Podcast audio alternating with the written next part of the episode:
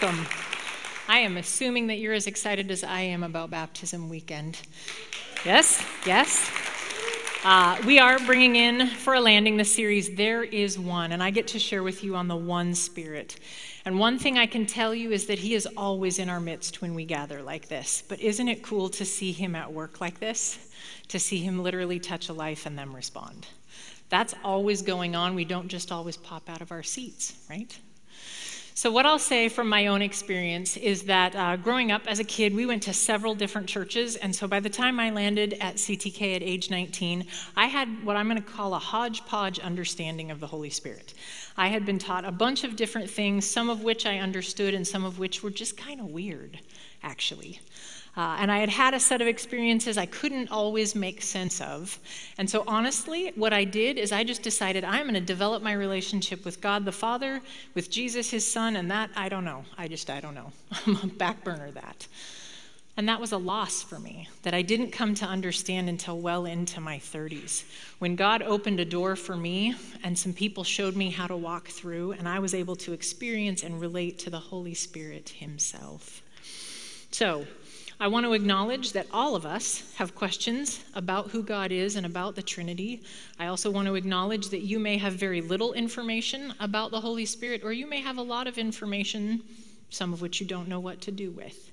But we're going to dive into what are the basic foundational things that we want to, uh, you to understand about who the Spirit is and about why he was sent. So I'm going to ask you to actually look at a familiar passage with me in John 3. This is actually the beginning of the conversation between Jesus and Nicodemus, the part that comes before, for God so loved the world. And I want you to notice how Nicodemus interacts with each of the members of the Trinity Father, Son, and Holy Spirit. You can follow along with me on screen or in your Bible. It says, Now there was a Pharisee, a man named Nicodemus, who was a member of the Jewish ruling council.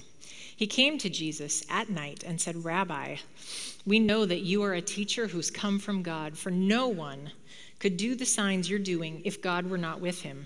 Jesus replied, Very truly, I tell you, no one can see the kingdom of God unless they are born again. How can someone be born when they're old, right? Speaking of weird. Nicodemus asked, Surely they can't enter a second time into their mother's womb to be born. Jesus answered, very truly, I tell you, no one can enter the kingdom of God unless they are born of water and of spirit. Flesh gives birth to flesh, spirit gives birth to spirit. You shouldn't be surprised at my saying, You must be born again. The wind blows wherever it pleases. You hear its sound, but you can't tell where it comes from or where it's going. So it is with everyone born of the Spirit. You see, Nicodemus knew a lot about God the Father. He was really religious, super important guy at his church, devoted his whole life to following God by following the rules. And then he comes face to face with Jesus, the Son of God himself. And Nicodemus, you heard him say it, he recognizes that Jesus is from God, but at this point he doesn't yet know that Jesus is God. And interestingly, Jesus doesn't jump in right there to his confusion and help him understand who he is and why he's been sent. He chooses to start by describing the Holy Spirit.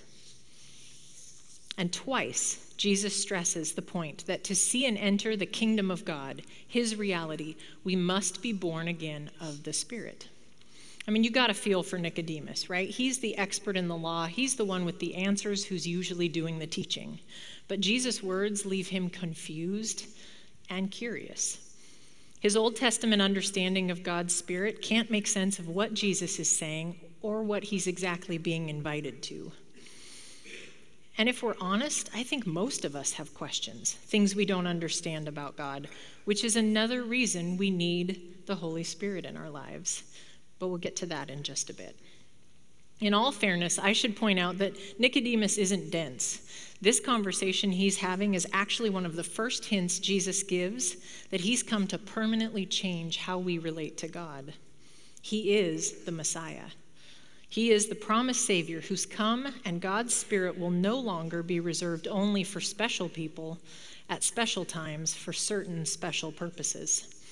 Through Jesus' death and resurrection, we are all given the chance to be brought back into relationship with God and to receive the Holy Spirit.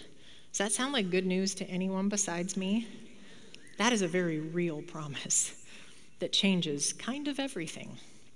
So then Jesus drops another pretty good hint that things are changing when he says to his disciples in Luke 11 13, If you then, though you are evil, know how to give good gifts to your children, how much more will your Father in heaven give the Holy Spirit to those who ask? Did you catch that? The good gift our Heavenly Father is giving is the Holy Spirit. And then Jesus, as he's beginning to prepare to leave his disciples, to leave earth, return to heaven, he says pretty much the same thing in John 16.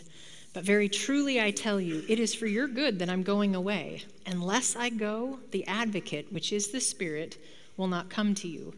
But if I go, I will send him to you. It's a promise. So here's my question to you this morning Do you know how to receive this gift? Are you able to recognize the Holy Spirit and his work in your life? I'm afraid in church we don't teach as much or model as often what it means to relate to the Holy Spirit, which is why a lot of us are more familiar and more comfortable with God the Father and Jesus, his Son.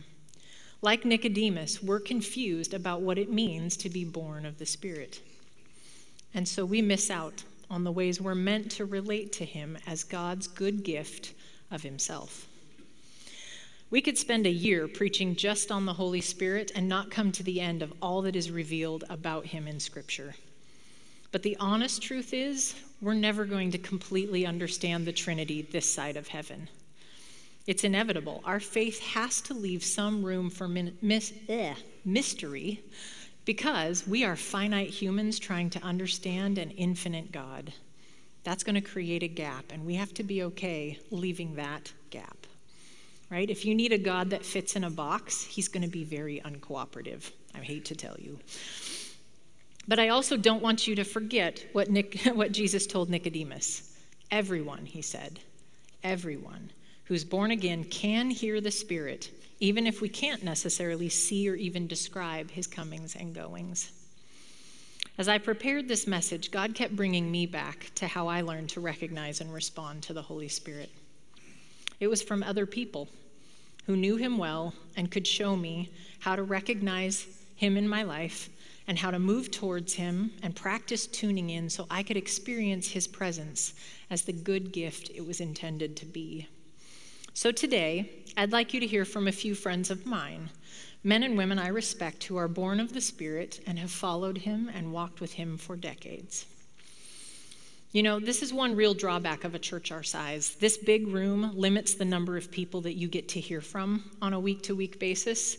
But make no mistake, wonderful God stories are being written in the lives all around you. And there is a lot you can learn from each other about who God is. So I reached out to six or seven friends and I asked them two simple questions what have you been taught about the Holy Spirit? And who is he in your life? And I'd like your permission to share their answers with you. The first friend said, He's a comforter that provides solace, security, peace, tranquility. He's always present in my conscience, that still small voice helping me make choices, decisions, guiding my steps, conversations, and thoughts. Holy Spirit is who I feel with me moment to moment. In my early Christian years, says the next friend, I was not taught a lot about the Holy Spirit, other than He exists, but He is such an important part of a person's life after they accept Jesus as Savior. He gives us insight into God's Word and is there for everything going on in our lives. I hope that their answers and their experiences, you guys, will help you come to see the specific and the significant role that God plays in our, that the Holy Spirit plays in our relationship with God. The next friend says Growing up, the Holy Spirit wasn't mentioned a lot in sermons, but I learned that He lives in all believers and always directs our attention to Jesus. In my own study of the Bible, I've learned He's a person who lives inside me, comforts, guides, reveals the truth of God's word and the work of Jesus. He gives me peace and speaks to me. I'm so thankful Jesus sent him to come alongside and help. Another friend said, I don't remember being taught much at all about the Holy Spirit, and so I didn't acknowledge him in my day to day life that much. I knew he was in me and would never leave me, but the older I get, the more I'm aware of the importance of being obedient to his impressions. I pray to him, especially when needing help, and it's so wonderful to know he's praying for me all the time. He desires to counsel, to draw me closer to Jesus, direct my steps, and often bring scripture to mind. You know, we can find the themes that each of these folks are touching on in the Bible. That's how we know they're true. But have you noticed that they aren't describing some kind of concept or, or generic spiritual force? They're actually describing a comforter, a guide, a teacher that they all know personally, that they have a unique relationship with. The next friend said, I come from a church background where I was taught that the Holy Spirit was speaking in tongues, and since I never did, I figured there was something wrong with me.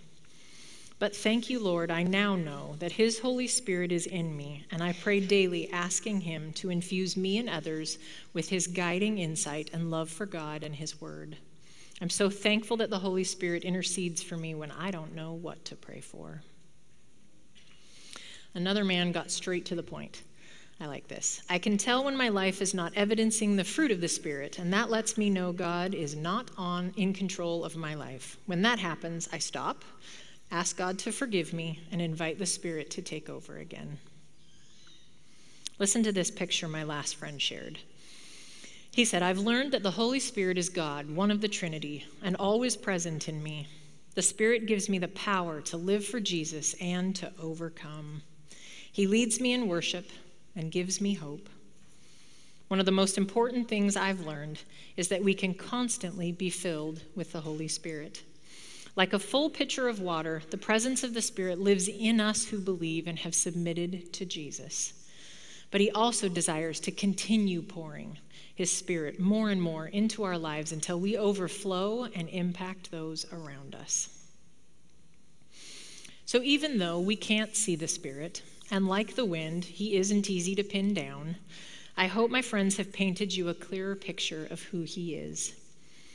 And before I cover just a couple of the many reasons he has been sent to us, I need to make sure that you understand something very clearly.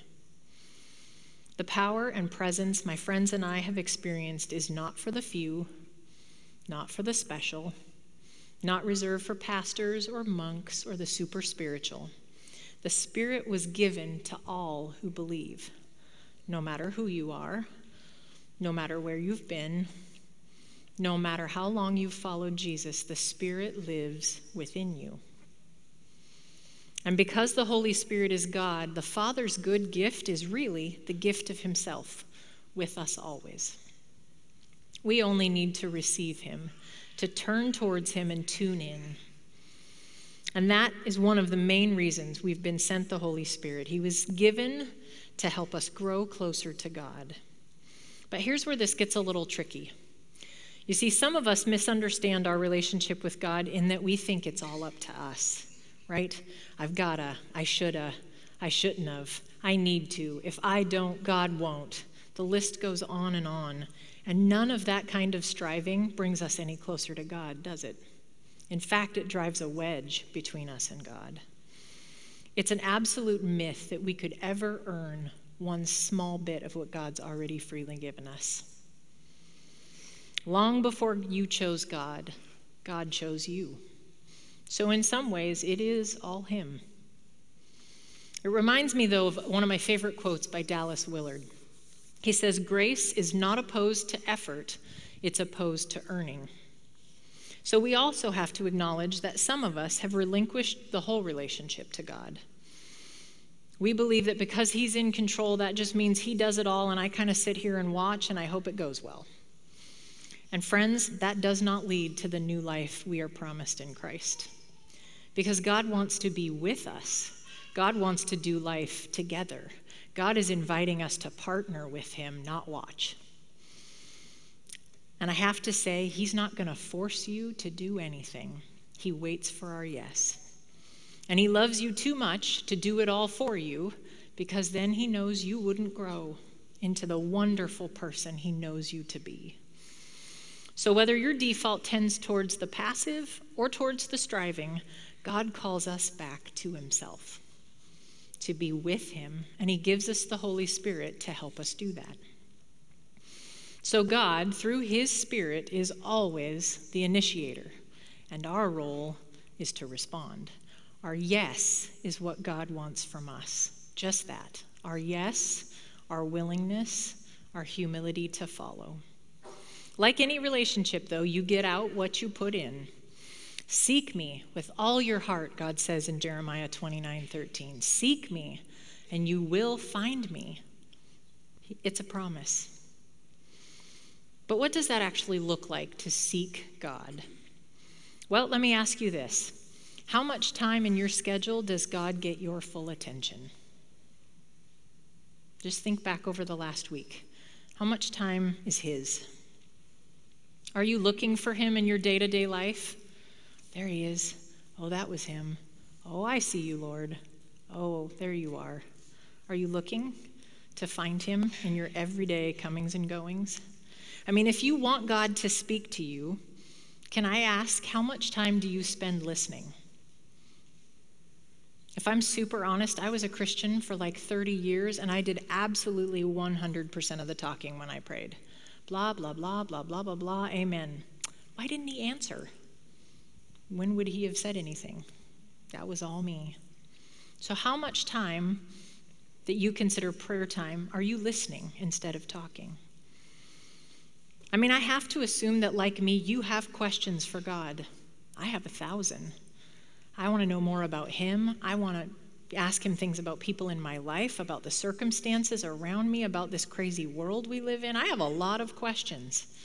But I have learned that to seek him means I actually have to ask him those questions. I actually have to bring those to him and then wait around for an answer like I expect one. I want to share three wonderful promises packed into just a couple verses about the Holy Spirit that hopefully create some anticipation or at least curiosity in you of what's possible where the Spirit is concerned. In the book of John, Jesus said, I will ask the Father, and he will give you another advocate to help you and be with you forever, the Spirit of truth. The world cannot accept him because it neither knows him or sees him, but you know him for he lives within you and will be with you. And when he comes, the Spirit of truth, he will guide you into all truth. He will speak not on his own, he will speak only what he hears and will tell you what is yet to come. Did you catch all three of those promises? They're rather large. He promises that the Holy Spirit lives in each of us, helps us hear God, and guides us into all truth. I think that's what some of us are longing for when we feel alone or unsure of what to do, it really comes back to believing that the Spirit of God will do just what Jesus said he would be with us and guide us and help us here. I mean, isn't that reassuring to know this isn't all up to you? That God has sent help? I think some of us just haven't had the chance to enjoy this type of back and forth conversation with God because we need someone to show us how to tune in to the Holy Spirit. So let me give you an analogy. Let's try this on for size, see if it helps. Think of a radio as a way to understand the Spirit's role in our communication with God. God is speaking to us, you guys, all the time. Right now, He is speaking to you. Like radio waves washing over us day in and day out, He is speaking. But without a radio, we're unable to pick up the signal. Jesus sent the Holy Spirit, our radio, so we can receive those messages. Now, if you're sitting there wondering why you don't hear from the Lord, like my friends described, is it possible that it's because you are not yet born again of the Spirit? If you haven't yet surrendered your life to Christ, I want you to know you are one decision away from receiving the Spirit. But if you do have your own relationship with God, I also want you to consider if it's possible that maybe just the volume's turned way down on your radio. Would you like to know how to turn it back up? How to bring in the signal clearer? Seek the Lord with all your heart. Set aside time to be with Him, listen, and expect Him to answer. The promises that I just read you from John are for all of us, no exceptions. You know how I know that? For the last several years, I've had the privilege of teaching a class around here called Hearing God. And it has given me the sacred privilege to watch hundreds of CTKers learn how to better recognize the many ways that God is speaking to them. It is a delight.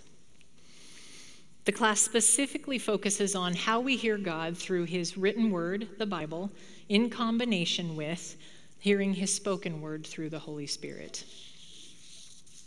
Just like others did for me, I now get to walk people through what centuries of Christians have referred to as the ways of listening or contemplative prayer. And we go through a lot of questions that are common to almost all of us. How do I know it's God? What if I'm not hearing anything? Am I doing it right? Am I doing it wrong?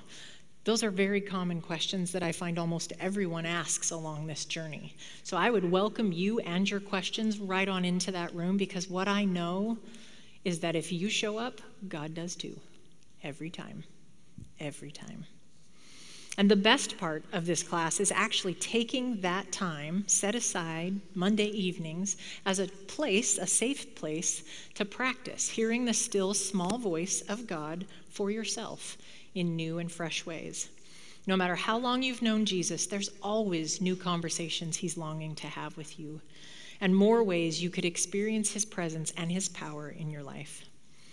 By the way, if some of this sounds a little, let's say, out of your comfort zone, I want to reassure you that the Holy Spirit always meets you where you are and starts to help you hear the Lord at first in the ways that are most natural and easiest for you. And then as you keep seeking and learning, you'll discover other ways to connect with God. So, this is my personal invitation to join us for Hearing God starting May 9th. I also want you to know that we did something a little different this time. We didn't want the class to run into July, so we're adding a Saturday workshop. And what I'm going to do that morning is actually go through one of the topics God most wants to talk about, and that is the freedom found through forgiveness. So if you aren't able to join us for the entire class, just know you are absolutely welcome to join us for that Saturday. But remember, whether it's the class or it's your own time at home, if you set aside time and you choose to listen, He will. He will speak to you. And we are here to help you learn how to tune into that. There's so much more I could say, you guys, about how the Holy Spirit helps us each as believers grow closer to God. But since we are baptizing new believers into the body of Christ this morning, I think it's really important we also talk about how the Spirit is at work among us. If we've done you a disservice here at CTK, it's that we've focused too much on the individual gospel to the exclusion of our collective story. But here's why. We know there are always people here and listening online who don't yet know Jesus for themselves. And our heart is to keep God's invitation to personal relationship front and center because all the goodness of God begins there right there when we surrender our lives to Christ. But the moment we're born again, God becomes our Father and we're adopted into His family. We don't just start a relationship with God, we inherit an entire spiritual family. Like it or not, you're stuck with us. We come with the deal. I want you to remember Ephesians 4, our anchor passage for this series. One body, it says, one spirit, one hope, one Lord, one faith, one baptism, one God and Father of all, who is over all and through all and in all. Your relationship with God is both intensely personal and part of the bigger kingdom story of his body as a whole. The Holy Spirit dwells in each of us and in our midst. To understand the fullness of our identity in Christ, we need to experience the Spirit in both. Ephesians 2:22 puts it this way. In Jesus, you too are being built together to become a dwelling in which God lives by his Spirit. We are being built together to house something unique, an expression of the Holy Spirit, his presence. So until we find and accept our part in the shared calling of his church, we're missing a whole part of our life in Christ. Our spiritual identity remains incomplete until we discover our place in the family of God. Do you believe that? Do you know that each one of you, without exception, has a part to play in God's work in this world? Every single one of you. And that part plays out within the context of the local church where He's placed you. You aren't here by accident. You aren't. God is busy around this place, and if He brought you here, it's because He knows we need you. Years ago, I quit dreaming up ministries and then going around trying to talk people into being part of them. What I do instead is ask God to show me what He's already up to and then give me eyes to see which one of you He has uniquely gifted to partner up with Him to make that happen. When we all play our parts, we get to see God's will being done, His kingdom coming, and His Spirit mightily on the move, doing something He could only do through us. It isn't just the individual. So I want to ask you a question Do you know why you're here? Do you? Some of you do. I serve alongside you, and I'm thankful for you. As your community outreach pastor, I can tell you that it matters a whole lot to Whatcom County that you seek the Lord and figure that out. If you do, it's going to impact the homeless, families without childcare, the poor, the hungry, the lost, the lonely, your neighbor, my neighbor. If you don't know what your part in the kingdom is to play, start asking the Spirit to guide you into all truth and tell you what is yet to come. That is a conversation He'd love to have. I also want you to know that playing your part in this family matters to the people about to get baptized. Many of them are brand new Christians. Who's going to raise them in the faith? Who's going to teach them the ways of God? Who's going to love and support them through all the highs and lows of life? You know, they say it takes a village, and people of Christ the King Community Church, we are their spiritual village. So it matters that all of us discover and obediently play our part in God's family. 1 Peter 4:10 in the Living Bible translation says, "God has given each of you special abilities. Be sure to use them to help each other, passing on to others God's many kinds of blessings." Just like we experience the Spirit's presence both individually and collectively, Baptism is both a personal step of obedience and a shared experience as they join the body of Christ, this family of faith.